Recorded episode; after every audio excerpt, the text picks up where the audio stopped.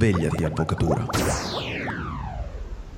E adesso, in effetti, va in onda l'intervista realizzata dalla collega Milena Miranda al nostro Alessandro Senatore.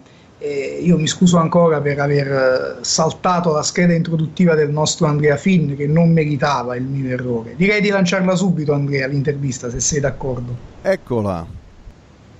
Alessandro, volevamo sapere da te che cosa è accaduto il 23 marzo a Napoli. Abbiamo sottoscritto un importante accordo tra la, la Federazione degli Avvocati, che è una federazione dei, dei consigli degli ordini europei, raggruppa 250 consiglieri, 250 consigli e 800.000 avvocati, rappresenta 800.000 avvocati.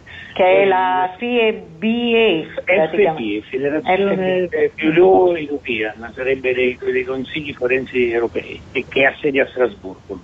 Questa federazione ha raggiunto un accordo con l'Università degli Studi su Orsola Benincasa in materia di arbitrato internazionale la FBE ha deciso di decentrare le commissioni, le varie commissioni di lavoro e la commissione sull'arbitrato internazionale è preceduta da me e quindi essendo napoletano ovviamente eh, si è scelto di eh, assegnare la sede di questa commissione a Napoli. Quindi è, è avvenuto a Napoli questo accordo semplicemente per il tuo ruolo di presidente?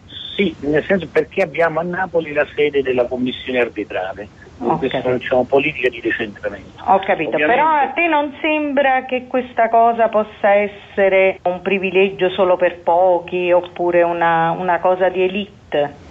Assolutamente no, penso che sia anzi il contrario, penso che soprattutto per le giovani generazioni bisogna trovare dei nuovi sbocchi professionali e avere una visione prospettica verso il futuro.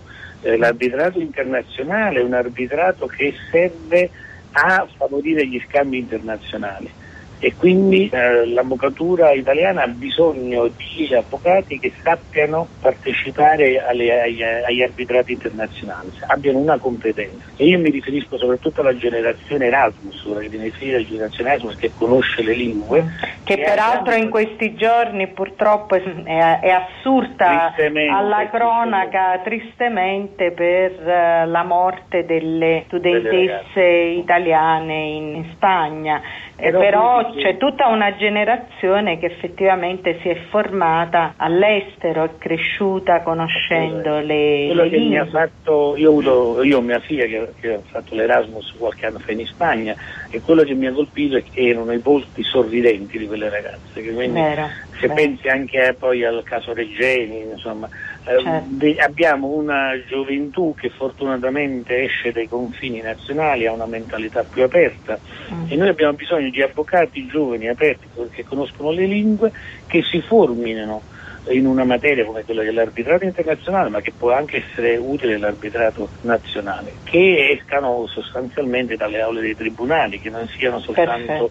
degli avvocati diciamo, che fanno cause. Anche perché il futuro dell'avvocatura in realtà avrebbe dovuto già essere l'oggi dell'avvocatura, eh, sono gli accordi stragiudiziali più ancora che non i contenziosi. Da questo punto di vista la giovane avvocatura potrebbe avere un vantaggio perché la, la, formazione potrebbe tendere maggiormente proprio verso la mediazione, verso l'accordo e non verso verso la causa in sé per sé. Io non capisco perché l'avvocatura non si appropri di questo strumento, Bravo. nel senso che l'avvocatura, cioè tu puoi essere un esper- un, anche un arbitro, cioè un giudice non toccato che decide. Ovviamente il vantaggio dell'arbitrato qual è? Innanzitutto tempi più brevi e soprattutto giudici che abbiano una competenza specifica in materia, per cui è chiaro che noi non dobbiamo immaginare che domani di fronte a un contenzioso che riguarda per esempio la materia dei, degli appalti tu devi avere un giudice che sia un arbitro che sia esperto in questa materia, o in materia di transazioni bancarie o in qualsiasi altra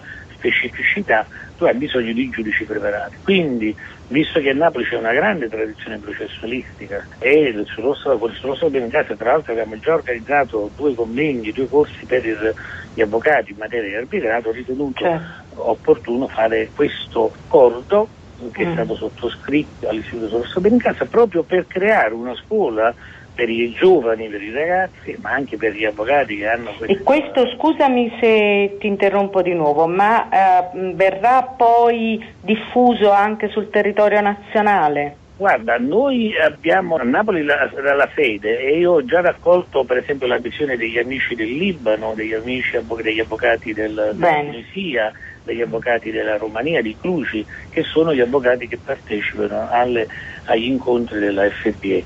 Eh, l'idea è quella di fare due tipi di lavori. Eh, il primo è rivolto agli studenti, quindi creare anche un corso all'interno della, dell'università. Perché la formazione ovviamente deve cominciare eh, dall'università.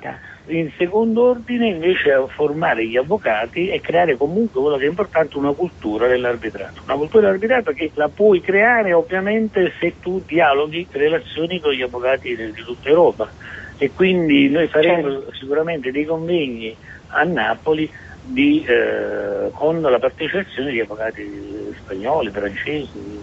Eh, Perfetto. E noi di Uslow Web Radio, oltre a ringraziarti, ne daremo ampia diffusione. Grazie, buona giornata. Grazie a voi, buon lavoro.